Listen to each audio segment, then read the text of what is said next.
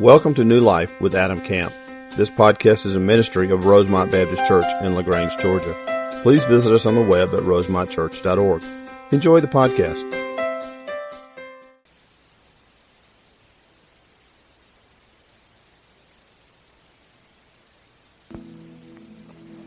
I just want to update you very quickly if I could. Many of you prayed last week. I asked specifically for our congregation to pray about our Partners in South Asia, and I told you last Tuesday at 11:55 was kind of a big deal, and I hope some of you remember to pray. I did.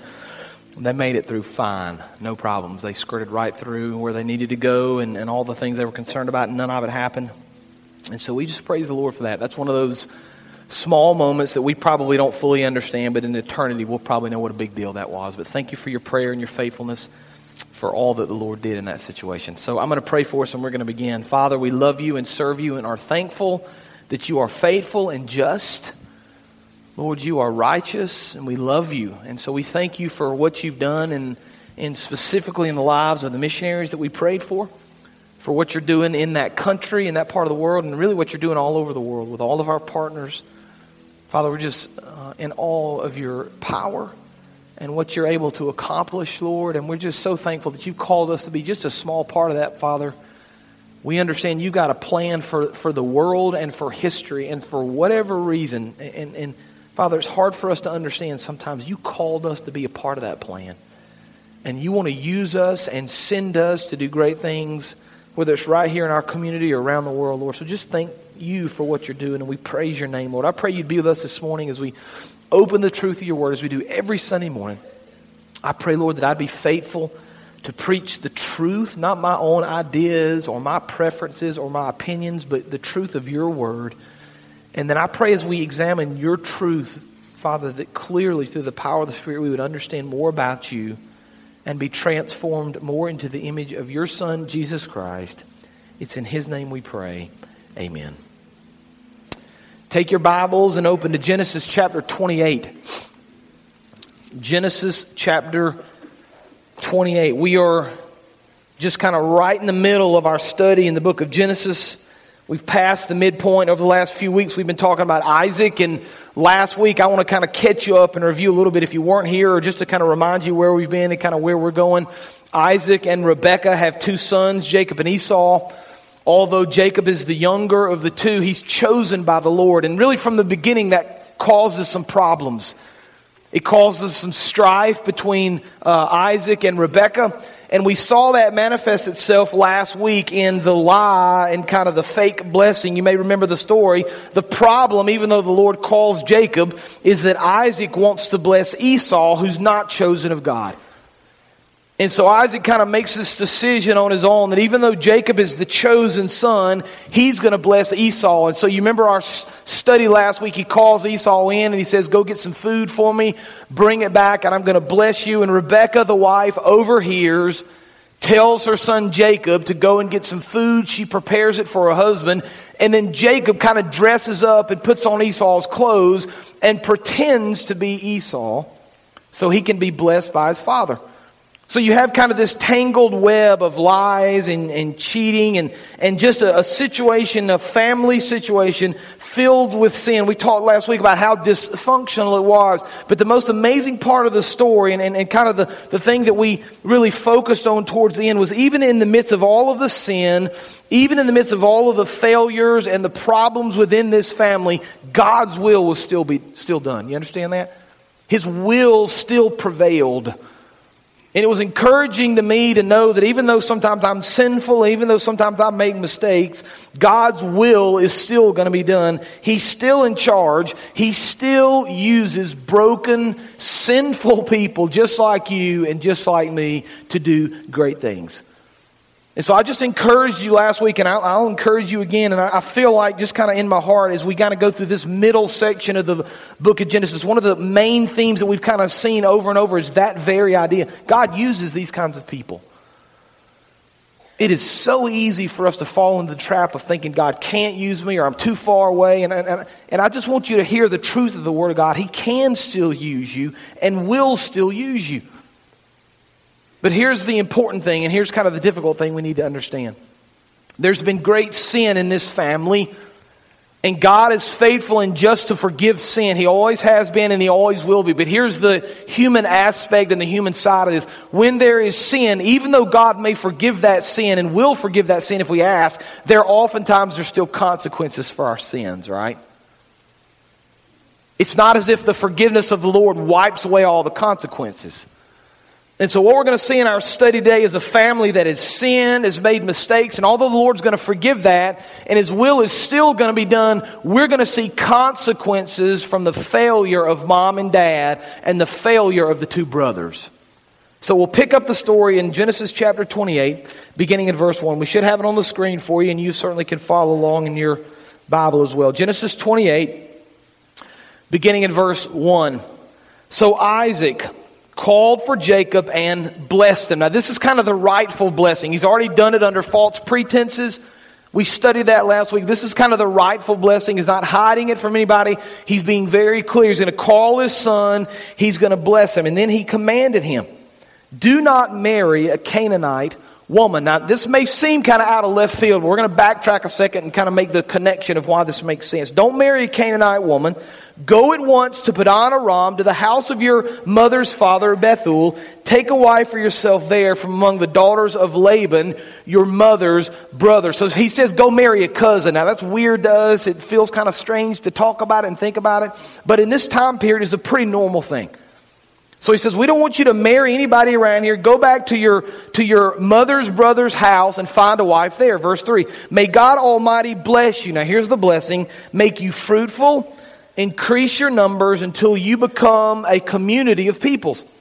May He give you and your descendants the blessing given to Abraham, so that you may take possession of the land where you now reside as a foreigner, the land God gave to Abraham. Then Isaac sent Jacob on his way, and he went to Paddan Aram to Laban, son of Bethuel, the Aramean, the brother of Rebekah, who was the mother of Jacob and Esau.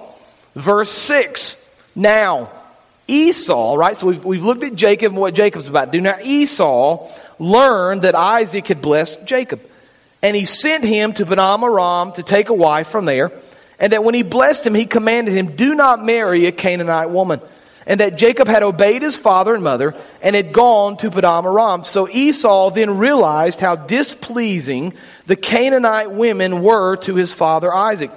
So he went to Ishmael and married Mahalath, the sister of Nebaioth, the daughter of Ishmael, son of Abraham, in addition to the wives he already had. Now Ishmael, just a reminder, Abraham's firstborn son, not the chosen son. He's distanced himself from the family. Verse 10. So Jacob left Beersheba and set out for Haran. When he reached a certain place, he stopped for the night because the sun had set. Taking one of the stones there, he put it under his head and he lay down to sleep. Now let's pause for a second and let's kind of work through this passage of Scripture to better understand it. Here's truth number one. We're going to delve into this and we're going to try to understand verses 1 through 11 a little bit more. Number one, Jacob at this point flees from his family in search of a wife. So if we want to kind of summarize the first 10 verses at this point, Jacob now is on the run. Okay? Now this is important for us to understand. We need to understand kind of where we got to this point, because when we begin to delve into and understand a little bit better, we're reminded again of the sin of the family of Isaac and Rebekah. We're reminded of kind of their dysfunction, and we're going to see that the sins that they've committed are going to have consequences in their lives. And let's just rewind about a week and let's remember. Rebekah had lied to her husband. You remember that story? She had been untruthful. She had been unfaithful to him. She had actually manipulated him into doing some things. And so she's pretty good at kind of setting the stage to get her husband to do what she wants him to do. Now, I know none of us have ever done that, right? None of us have ever attempted that or even thought about that. So this is somebody else. Maybe we can learn a little bit from it. But she's good at kind of manipulating her husband to do the things that she wants to do. My wife in here this morning, so I can say all kind of good stuff like that. All kind of good stuff this morning. My son's sick. She's at home. She's not just laying out this morning, but she's home with him. So Rebekah, in the end of chapter 27, I want to point this out to you. This is important to kind of understand her heart and what she's doing. Look at verse 46 if you're looking in your scripture at exactly what Rebekah's going to say at the end of chapter 27. Rebekah said to Isaac, now this is where the manipulation begins here. Remember, Rebekah wanted Jacob to leave because she was fearful of his life. Esau had gotten angry with him. Esau wanted to murder his brother Jacob. And so Mama wants to send Jacob away because she's afraid that his brother is going to kill him, but she needs Dad on board. So she's got to manipulate Dad to get Jacob to leave. So look what she says in verse 46 of Genesis 27.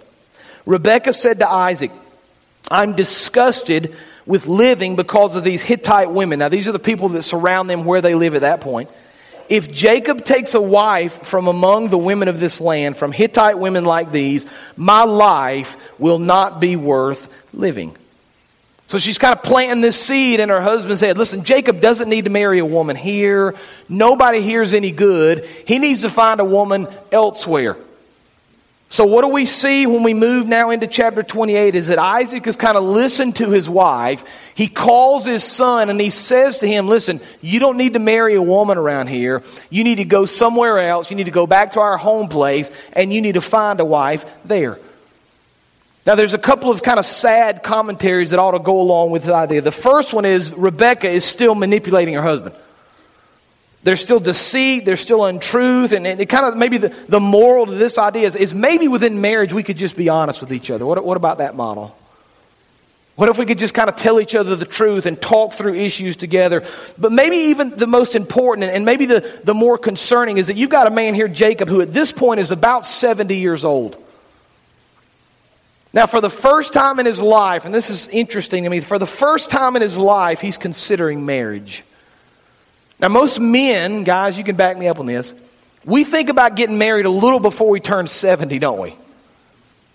Happens a little younger in life, right? We become interested in the young lady, and maybe she becomes interested in us, and we decide to marry her. So the fact that he's 70 is a little strange, but more strange than that in my mind is the fact that his mom and dad at this point had, it seems at least, never had a conversation with him about their desires or their wishes or the will of the Lord in his life.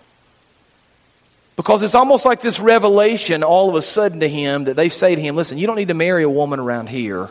You need to go find a wife somewhere else. And so I think we kind of begin to understand with the problems in this family and the mistakes that they made, maybe this isn't necessarily the way we need to live our lives. And so we start asking ourselves the question, what should I be doing, Lord, based on this truth? How should I be living my life? And it just kind of occurs to me, it reminds me that as a parent or maybe a grandparent, we should on a pretty regular basis have conversations with our children about how the Lord's working in their lives. I just really hope that I don't wait until my children are 70 before they hear from me about what I desire and what I want the Lord to do in their hearts. I hope it doesn't take 70 years for me to have this conversation with them. I'm just reminded of how important it is for mom and dad to pour into the life of their kids. You know, there are all kind of interesting studies.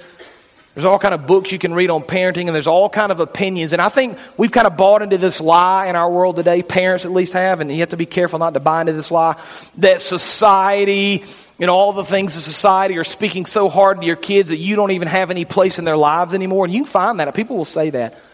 Listen, when they reach about 11 or 12 or whatever, you don't really have a place in their life anymore. You just kind of become their friends because society's going to begin to talk to them and their friends. And statistically, though, and what studies actually say is the parent is still the most influential person in the life of that kid. Did you know that?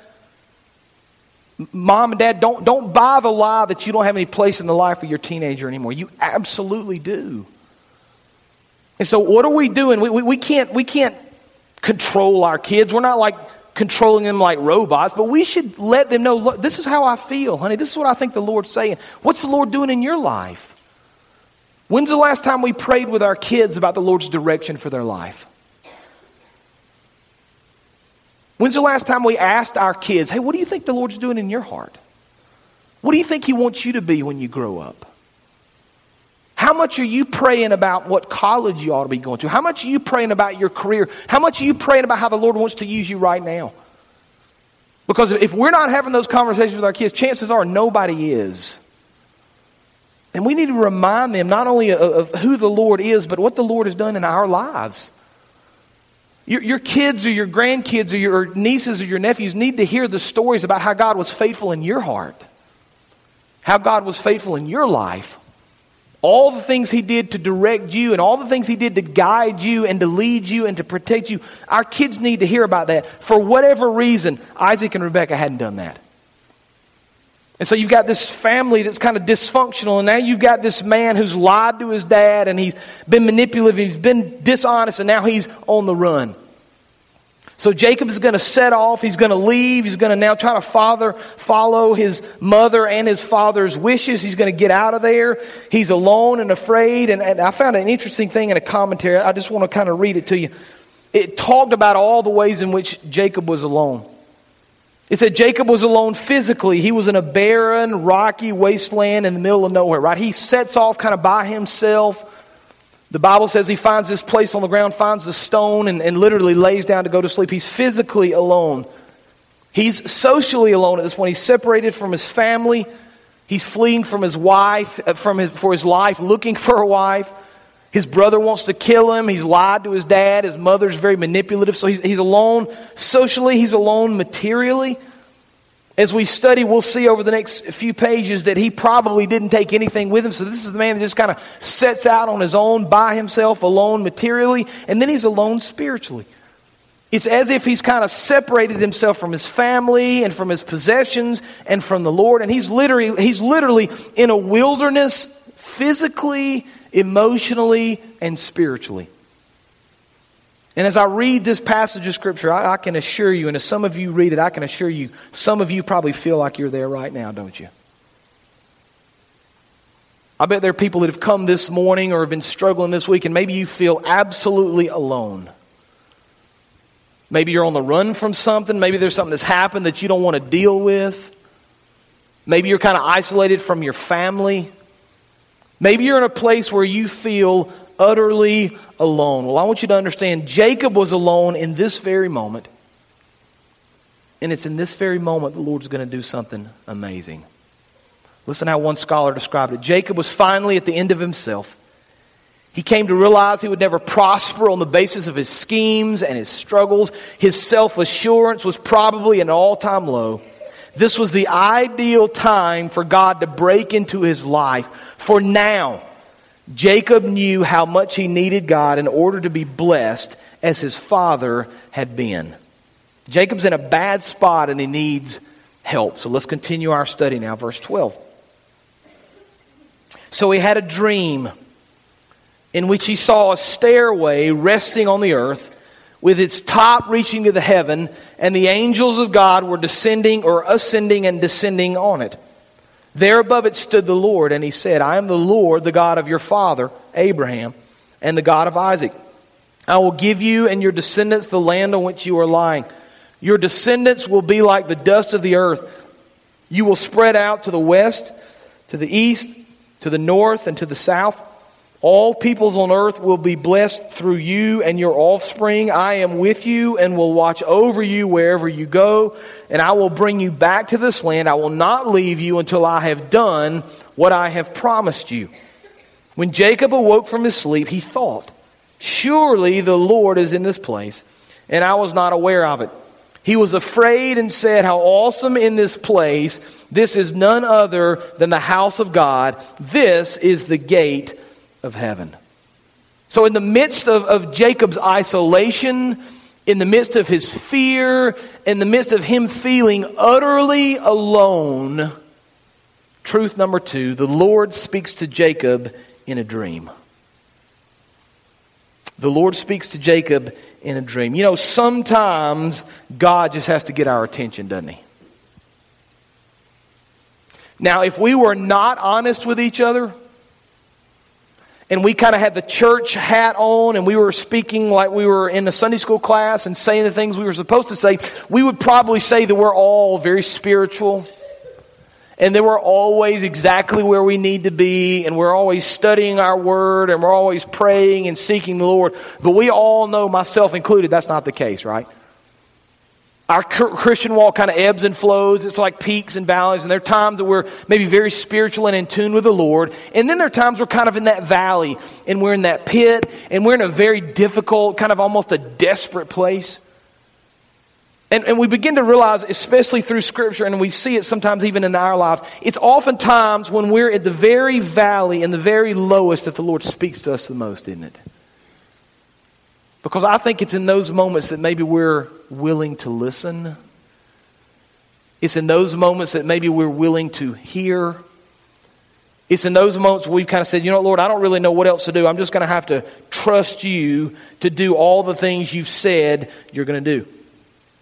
So Jacob finds himself in this place. He's in the bottom. He's at the low. He's on the run. He's afraid. The Lord speaks to him in a dream. Now, I want to be careful here and just take one minute to kind of think through this just for a second. We need to be careful when we think the Lord is speaking to us through dreams. Now, I just want to say from the beginning, I believe the Lord can absolutely speak that way. I'm not saying that. That's not what I'm saying. But what I am saying is dreams can be very subjective, can't they? And sometimes we take a dream and we think the Lord may be speaking to us and saying this and we're not quite sure. And so one kind of clear-cut way to know if the Lord is speaking or not is to always compare what you think He's telling you to do to the Word of the Lord. You understand that? This is always our definitive answer. This is always our guide. So if you feel like the Lord's calling you to do something, but it's contrary to the Word of God, then He's not calling you to do that, I promise. If the Lord you feel like is calling you to do something that's a sin, then I can promise you He's not doing it. And so as we seek the Lord and trust the Lord more, we should always compare the way we sense Him moving us to the truth of His Word. Now, I've talked a lot the last several months about the dreams that are happening around the world. It's a fascinating idea to me that you see people all over the world, especially within the Muslim community in the Middle East, and in South Asia, the Lord is speaking to these people in dreams, and there have been numerous books written about it, and you can educate yourself and read articles, and I've recommended some books, and I know some of you have read some of those books, but you see this just incredible move of the Spirit speaking into the hearts of these people. But here's what we have to understand. These people don't have a dream and wake up a Christian. You understand that? Instead, they have a dream, and they wake up now interested in the things of Christ. They wake up now with kind of a desire and a passion to learn more about the Lord that they had this dream about. So it leads them to a place of study. Oftentimes it'll lead them to a missionary or to the Word of God. And then through that process, somebody witnessing to them, somebody studying God's Word, they become a Christian. What the dream basically does, very simply, it gets their attention. You understand that? It gets their attention so they know the Lord is speaking. That's exactly what God does in this dream. God takes the man who's at his lowest, who kind of needs a break in life, so to speak, and God says, I'm going to get your attention through this dream, and then in the middle of this dream, I'm going to tell you some pretty important things. Now, this is an interesting part of Scripture. In fact, your Bible may call it Jacob's Ladder or Stairway or whatever, and it's kind of found a place in pop culture. Kind of a funny story about that. I was doing some research this week about Jacob's Ladder in pop culture. And there's been a movie called Jacob's Ladder. There have been some books written about it. It finds its place in a lot of different areas. But one of the places it's found is in songs. And there's the song Stairway to Heaven. Some of you have heard the song. Probably you've all heard it, right? You don't have to pretend like you hadn't heard it. What? What is that song? I've never heard of that before. And so this week, I hadn't heard it in a long time, and so it was funny this week. I listened to it. I wanted to hear it. I wanted to listen to the lyrics, and the lyrics are just way off, by the way. So it's an interesting idea, though, and the song has got a nice sound to it. But I found myself, you'll laugh at me, I found myself because I'd listened to it in my study, and I was just kind of listening to the words and reading a little bit about the song and how it was written. I found myself later today, I'm literally walking through the halls of the church whistling Stairway to Heaven. And I kind of caught myself, and I said, you know, maybe I should explain to people why I'm doing this. This is part of sermon research, right? It gives me a little bit of a freedom to do some things I wouldn't normally do. But God's going to use this in Jacob's life to speak to him, and it's going to be a big deal. Now, I believe, and I want to kind of make this point scripturally, I believe that this was not a big deal simply because the Lord is going to speak to Jacob and kind of direct him. I think it was a big deal because it's really the first time God is going to have a personal conversation with this man. He's going to give him just a clear picture and a clear direction on where he ought to go. So I think really in Jacob's life, he kind of knew the stories of God. He kind of knew about who God was, but he didn't know God personally. You understand what I mean by that? You know, if we fast forward a couple of thousand years and we kind of apply this to our lives, it's not really enough to kind of know who Jesus is or about Jesus, or maybe even be able to answer some questions about who Jesus is if you don't know Jesus personally. There are plenty of people in our world that know who Jesus is, and they know his stories, and they know about Jesus, but they don't know Jesus. And so maybe we should take just a few seconds in our own hearts and just kind of examine that question. Do we know about Jesus, or do we know Jesus? Do we understand who he is kind of in this mental idea, or do we have a heart connection and a personal relationship with him? Because Jacob is going to find out very quickly, it's not enough just to know who God is. You need to know God. It's not enough just to kind of hear the stories. You need to allow him to work in your life. Now, there's an interesting part of chapter 27. You don't have to flip back, but if you're right there in your Bibles and you want to look, Genesis chapter 27, verse 20, there's kind of this clue into the heart of Jacob. Jacob had gone in to trick his father. He was pretending to be Esau, and you remember his dad had told him to go out and get the food and bring it back and to cook it and bring it a meal, and it happened pretty quickly, so his dad thought. So verse 20 of chapter 27, Isaac asked his son, now this is Jacob pretending to be Esau. He asked his son, how did you find it so quickly? In other words, how did you go out and get the hunted and bring it back and cook it and prepare it and bring it? How did you do this so quickly? Look at the response at the end of that verse where his son kind of clues him in. The Lord, your God, gave me success. See that? Dad, your God did this for you. This is your faith. This is the one you trust. Kind of goes back to that idea of parenthood. And this is not a sermon about parenthood, but I think it's awfully important for us to help our children understand not only our faith, but help them work through the process when it moves from our faith to their faith, right? You've probably been through it. If you got kids, maybe you're going through it. But there comes a time for every child where mama and daddy's faith has to become their own faith. And so I'm going to do as a dad everything I can to teach my children and to pray with my children, have conversations about the Lord with my children. But at some point, they've got to choose. And when they do, I want them to have a solid background. And I want them to know with absolute certainty where I stand.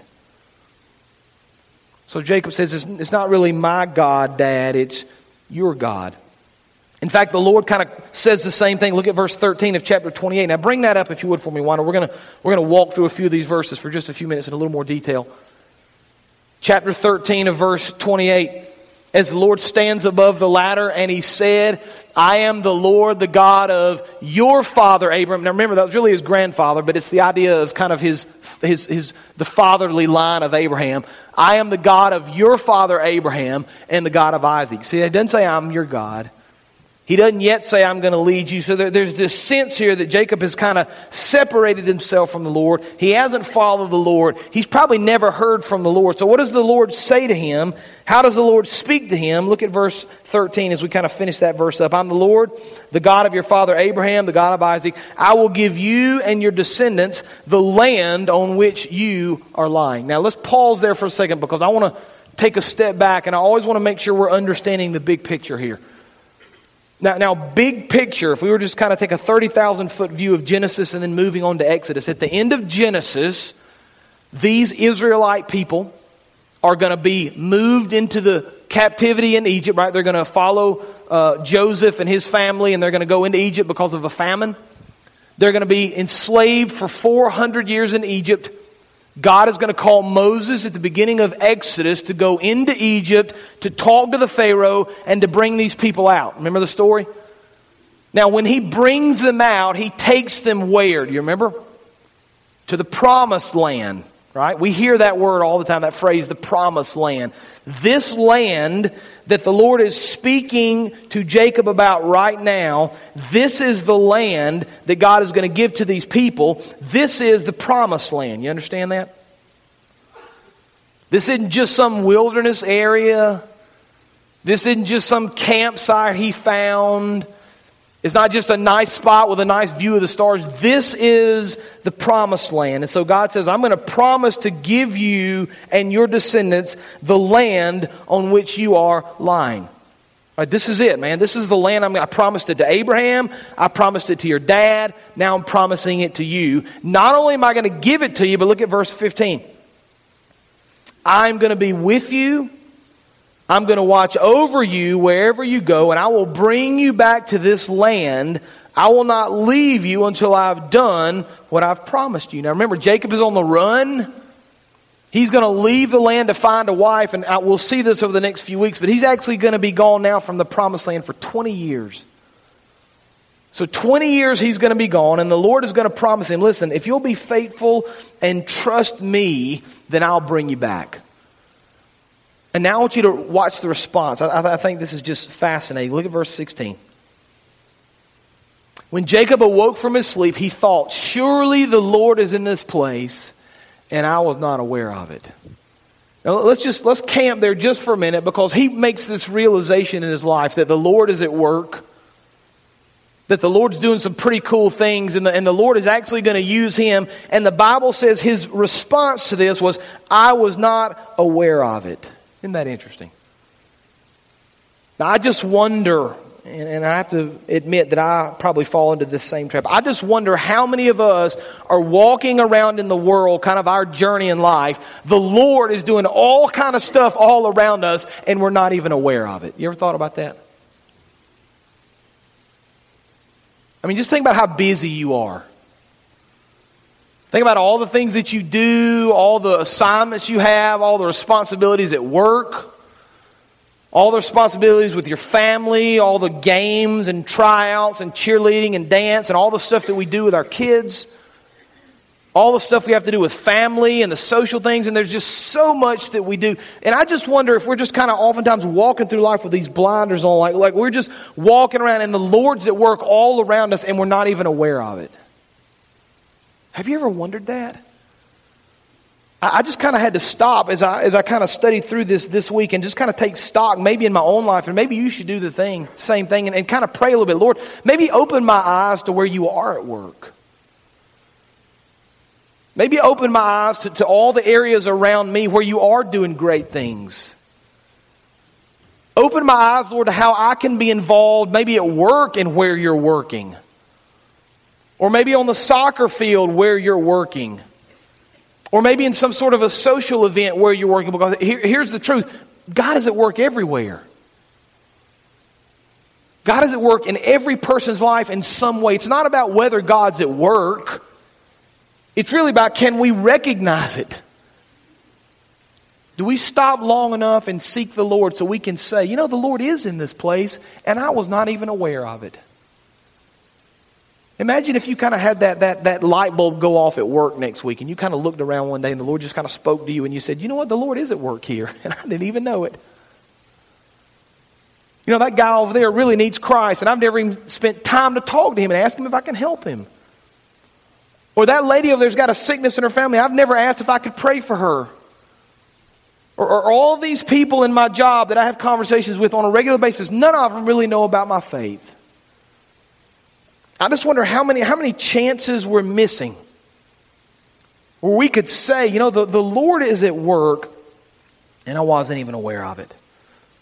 So notice what happens. This is an important kind of progression for us, right? A man on the run, he's afraid, he's fearful, he's alone. The Lord speaks to him in this incredible way through this dream and reminds him of the promises of his grandfather and his father. He speaks clearly to him, I'm going to bless you, I'm going to give you this land. And now I want you to notice the response in verse 17. After he's kind of had this epiphany of, wow, the Lord is here and the Lord is at work, I want you to look at his response in verse 17. He was afraid and said, how awesome. Now, King James actually uses the word dreadful. We'll talk about that in a second. How awesome is this place? This is none other than the house of God. This is the gate of heaven. Now, that word awesome in the NIV, and I think ESV has awesome, and the King James uses the word dreadful. It's this idea of the holy fear of the Lord. It's the idea of recognizing the power of the Lord, recognizing the glory of the Lord, and living our lives in such a way that we have respect for who God is, and it leads us to obedience. You understand that? It's kind of that moment when we realize that He really is God, and He really is in control, and He really does expect things from me. And it's kind of that moment when we kind of come to grips with the truth that if He is God, and he has called me to do things and he expects me to be obedient, then I need to actually be doing something with my faith. It's his healthy respect and fear. One writer explained it like this. He said, it's fear that produces pious submission. It's kind of like once we recognize the power of the Lord, once we recognize the strength of the Lord, once we recognize all the Lord is actually doing, it should lead us to action. You understand that? And so let's see now as Jacob realizes who the Lord is and his power, and he has this dread or this awesome respect now for who God is. Let's see where that leads him in verse 18. So early the next morning, Jacob took the stone he had placed under his head, his little pillow, and he set it up as a pillar. And he poured oil on top of it. He called the place Bethel, though the city used to be called Luz. Then Jacob made a vow, saying, if God will be with me and will watch over me on this journey I am taking, and will give me food to eat and clothes to wear. Again, just another indication. He was alone. He didn't really have the provisions he needed. He didn't even probably have an extra change of clothes. He needs the Lord to provide these things. If the Lord will give me food to eat and clothes to wear, verse 21 now, so that I return safely to my father's household, then the Lord will be my God.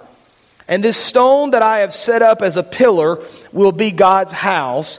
And of all that you gave me, I will give you a tenth. So watch again, So Jacob is alone. He's rejected. He's afraid. He's on the run. He needs something in his life. It's in his moment of absolute weakness and suffering that the Lord speaks to him, as he often does in our lives. When he does that, he speaks to him in a dream. He's very clear about the promise. He's very clear about his power. And then it leads, truth number 3, Jacob to worship the Lord. See that? You see what this does when God speaks into our life and he gives us clarity, and we begin to recognize his power? It ought to lead us to worship. And so he does some things here that are very interesting to me. The first thing he does is he takes the rock that he's been sleeping on, the really comfortable pillow, The foam pillow the rock that he's been sleeping on, and he makes this pillar with it, He takes the oil and he pours it on to kind of anoint it.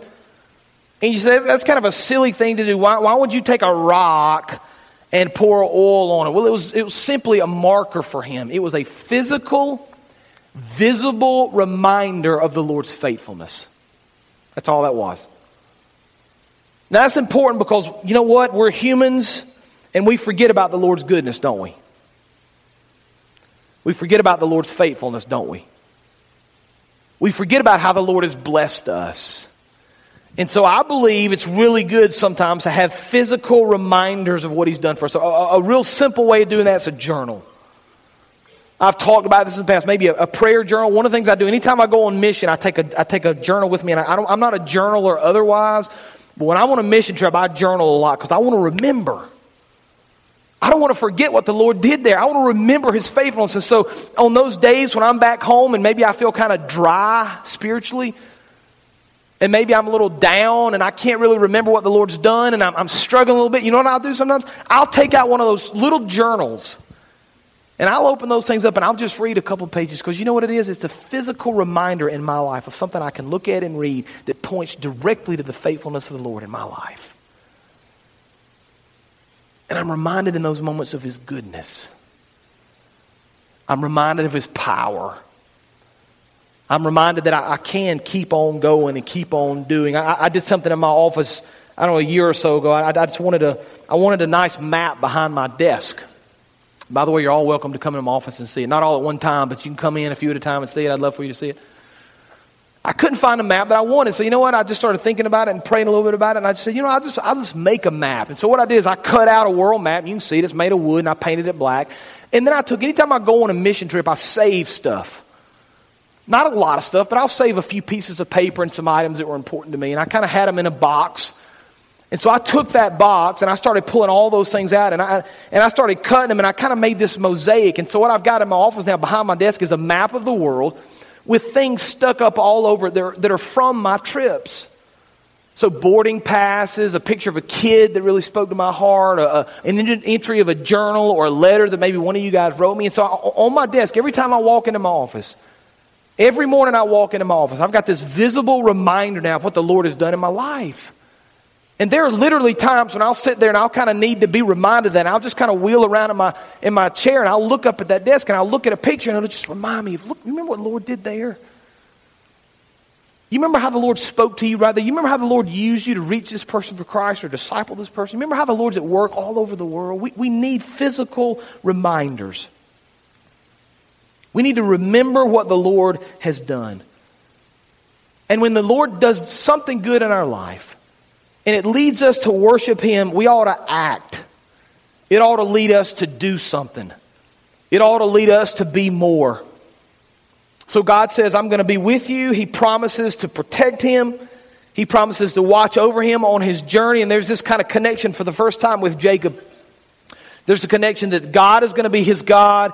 Jacob is going to follow him. God is going to bless him and use him for great things. Now, some of you are thinking, and I'm winding this down this morning, some of you are thinking, you know, it'd be great if I could kind of have one of these dreams, right? Some of you already may be thinking, man, if the Lord give me one of these dreams, because I've been struggling a little bit with what the Lord wants me to do. And I'm maybe challenged a little bit by my faith right now. And it sure would be cool if I could have a dream. You know, it'd be cool if I could kind of have direct access to heaven. Wouldn't that be cool? I kind of have this direct access to heaven. Now, I want to tie this together for you and finish this up. Don't turn there unless you just want to, but I want to draw your attention to John chapter 1, okay? I'm not going to preach a whole other sermon on John 1. I'm just going to read a couple of verses, I promise. But there's a fascinating connection in John chapter 1 because John chapter 1, Christ is going to begin to call his disciples. Okay, so John chapter 1, verse 43. The next day, Jesus decided to leave for Galilee. Finding Philip, he said to him, follow me, right? So Jesus is calling his disciples. Philip, like Andrew and Peter, they were from the town of Bethesda. And Philip found Nathanael and told him, we have found the one Moses wrote about in the law and about whom the prophets wrote, Jesus of Nazareth, the son of Joseph, right? So they said, look, we found Messiah.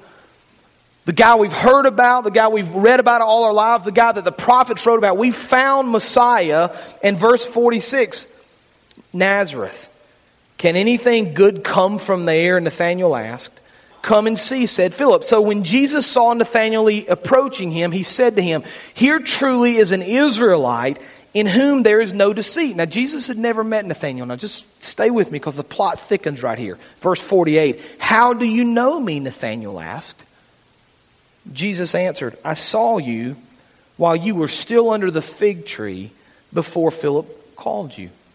Now, Jesus indicates already to Nathanael now that, hey, man, I know all about you. I know who you are. I'm the King of Kings and the Lord of Lords. I'm all-knowing. So when he said that to Nathanael, verse 49, Nathanael declared, Rabbi, you are the Son of God.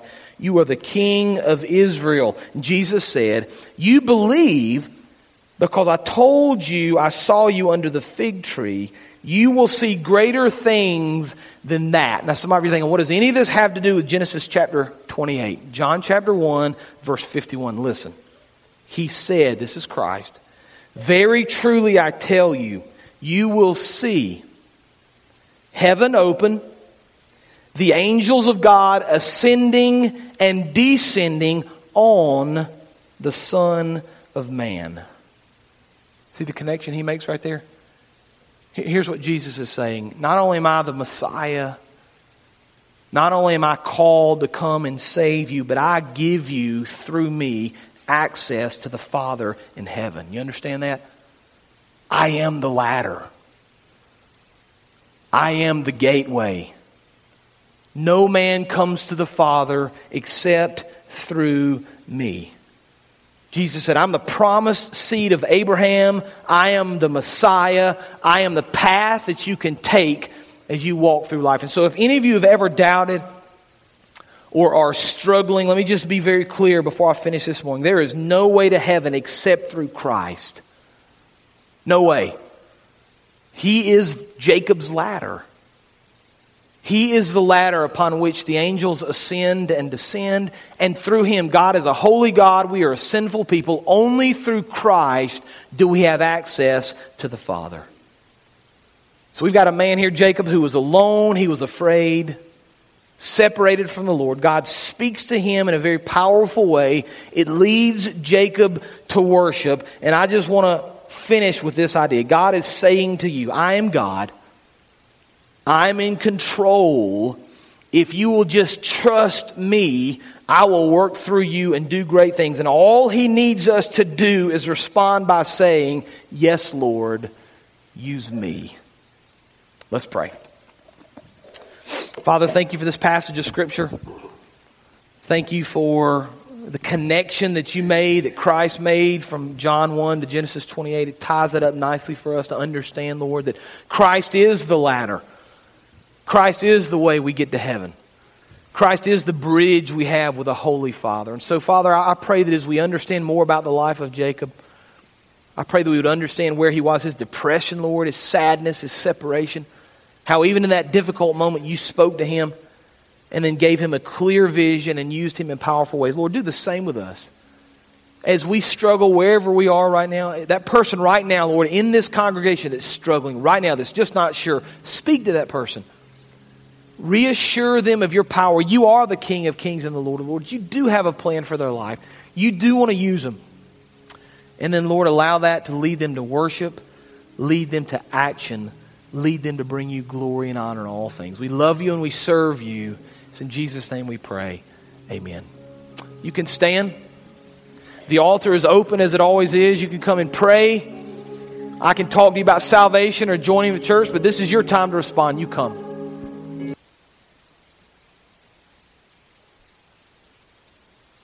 Thank you for joining today's sermon. We would love to hear how today's message blessed you. Use the Contact Us link on our website at rosemontchurch.org. God bless.